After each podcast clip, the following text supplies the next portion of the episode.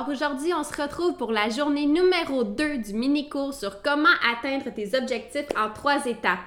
Aujourd'hui, ce qu'on va faire, en fait, on va développer ton mindset et ton plan d'action.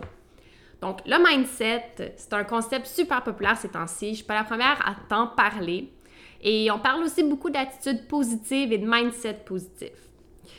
Mais, tu sais, te dire sans arrêt, je dois être heureux, en tapant sa tête, c'est pas ça avoir un bon mindset. Puis simplement affirmer je veux être heureux, je veux être heureux, je veux être heureux, je veux être heureuse, ben c'est pas suffisant pour le devenir. Donc un bon mindset, ça tombe pas du ciel, puis c'est pas parce que tu te dis je veux avoir un bon mindset que ça va arriver. Puis c'est ça qu'on va aborder aujourd'hui. Puis je veux que tu commences à développer cette, euh, cette réflexion-là sur les petites choses que tu peux mettre en place pour avoir un meilleur mindset au quotidien. Puis il y a deux choses que je vais traiter avec toi aujourd'hui. Premièrement, c'est être la gardienne de ton esprit. Puis deuxièmement, avoir une vision, avoir les objectifs qui vont te permettre d'avoir une raison pour te lever chaque matin. Donc, on se lance tout de suite. Première chose, être la gardienne de ton esprit. Donc, être la gardienne de ton esprit, qu'est-ce que ça veut dire en fait? Ça veut simplement dire d'être à l'affût de ce que tu penses. Ça veut dire d'avoir une curiosité sur ce qui se passe dans ta tête, de te questionner à savoir c'est quoi le discours que tu utilises, qu'est-ce que tu dis, comment est-ce que tu te parles, est-ce que tu es plus souvent gentil ou est-ce que tu es plutôt méchante envers toi-même? Puis tu vas sûrement te rendre compte que, ben en fait, c'est pas toujours rose là-dedans. Je t'invite aussi à être la gardienne de tes émotions. Encore une fois, c'est d'être curieuse par rapport à comment tu vis tes émotions. Est-ce que tu as tendance à voir le verre à moitié vide ou à moitié plein? Est-ce que tu as tendance à voir les choses plus grandes que ce qu'elles sont en réalité? Je t'invite aussi à te demander c'est quoi ta maison émotionnelle? Qu'est-ce que je veux dire par là? C'est on a tous une émotion où on se refuge plus souvent que d'autres. Il y a certaines personnes, par exemple, mon mari, lui, ben, c'est l'humour. Quand il y a une situation inconfortable, cocasse ou un peu plus tendue, il va se tourner vers l'humour. Il y a d'autres personnes, comme moi, qui est plutôt sensible, je vais me tourner plutôt vers la tristesse. Il y a d'autres personnes qui sont fâchées. il y a une petite affaire, puis tout de suite, ils sont pissed off, ils sont fâchés. C'est ça leur maison émotionnelle. Donc, premier petit devoir que je veux te donner, prends le temps durant ce mini-cours pour être à l'écoute de tes pensées, pour être à l'écoute de tes émotions, puis voir si tu peux remarquer des tendances. Donc, je me répète, mais prends le temps ces prochains jours durant le cadre de ce mini-cours pour être à l'écoute de tes pensées, pour être à l'écoute de tes émotions, puis voir s'il y a des choses que tu peux remarquer. Comment est-ce que tu te parles? Est-ce que tu es gentille? Est-ce que tu es négative? Est-ce que tu es positive? Quand tu te parles à toi-même? Puis quand il y a des choses qui arrivent, comment tu réagis? C'est quoi tes réactions? Puis c'est quoi ta maison émotive? Mais attention, je veux pas que tu tapes sur la tête avec ça. Je veux pas que s'il y a des choses qui te déplaisent, si tu prends le temps de réfléchir à comment tu penses, à comment tu te parles, puis il y a des choses qui te déplaisent, je veux pas que tu te tapes sur la tête. On fait cet exercice-là avec curiosité et non avec jugement.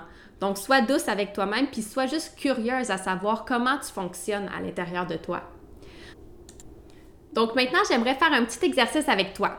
Donc, pour améliorer ton esprit, pour améliorer la façon dont tu te parles, pour améliorer comment tu vis tes émotions, c'est super important de prendre soin de toi.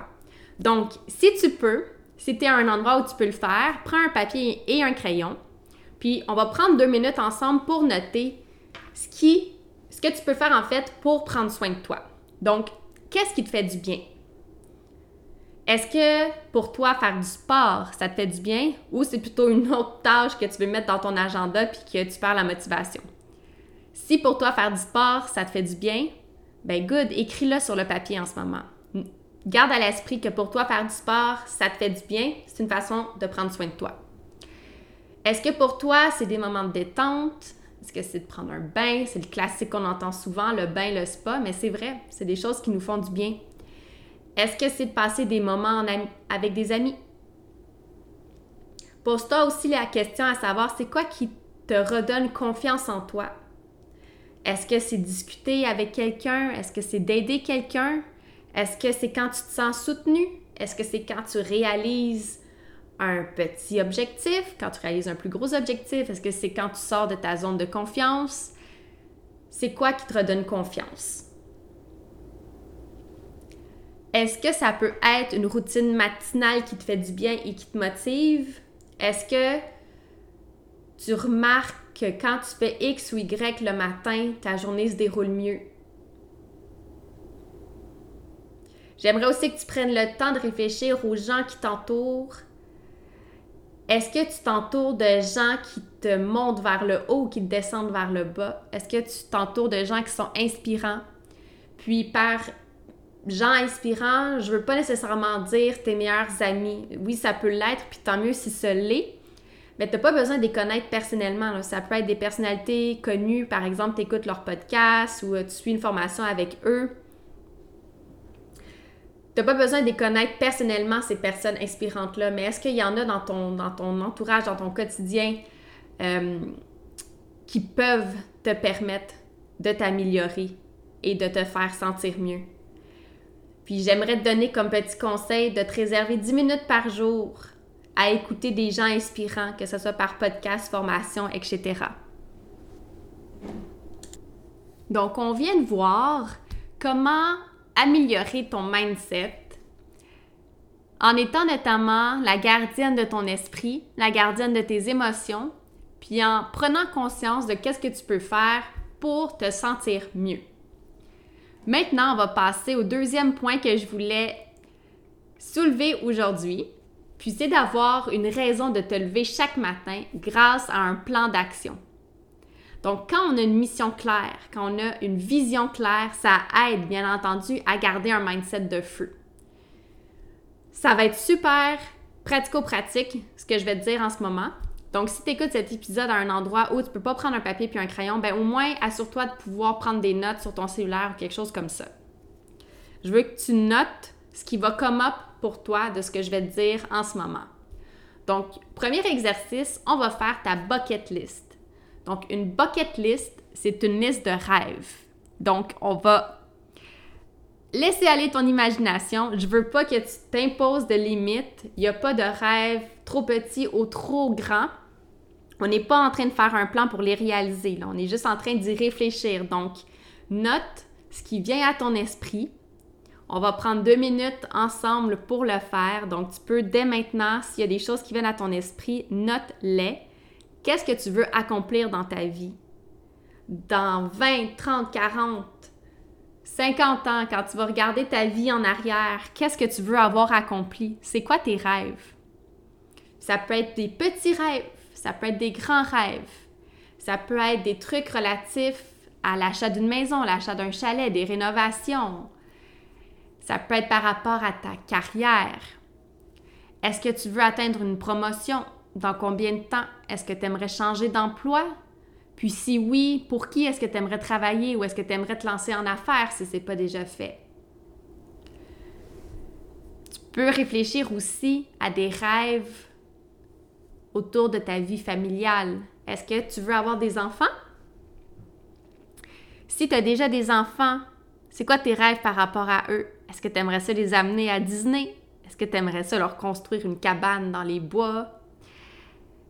Est-ce que tu aimerais sauter en parachute? C'est un classique qu'on entend souvent. Est-ce que tu voudrais écrire un livre? Est-ce que tu voudrais partir en fille à Vegas? Est-ce que tu voudrais payer un voyage dans le sud à ta famille, à tes parents, frères, sœurs? Prends quelques instants pour réfléchir à ta bucket list, aux rêves, à comment, c'est quoi les choses folles que tu veux accomplir dans ta vie? C'est quoi les choses moins folles, juste les choses qui sont pour toi de base pour avoir une vie réussie.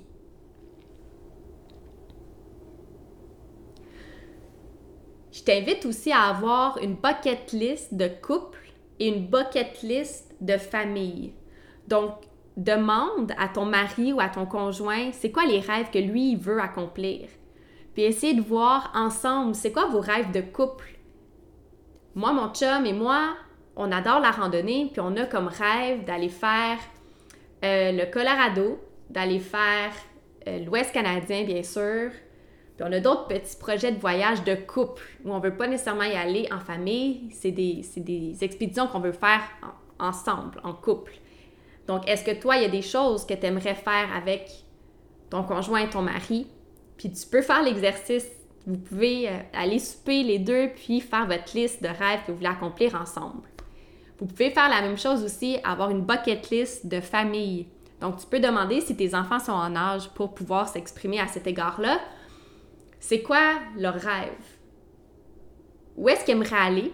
C'est quoi les choses qu'ils aimeraient obtenir? Qu'est-ce qu'ils aimeraient faire?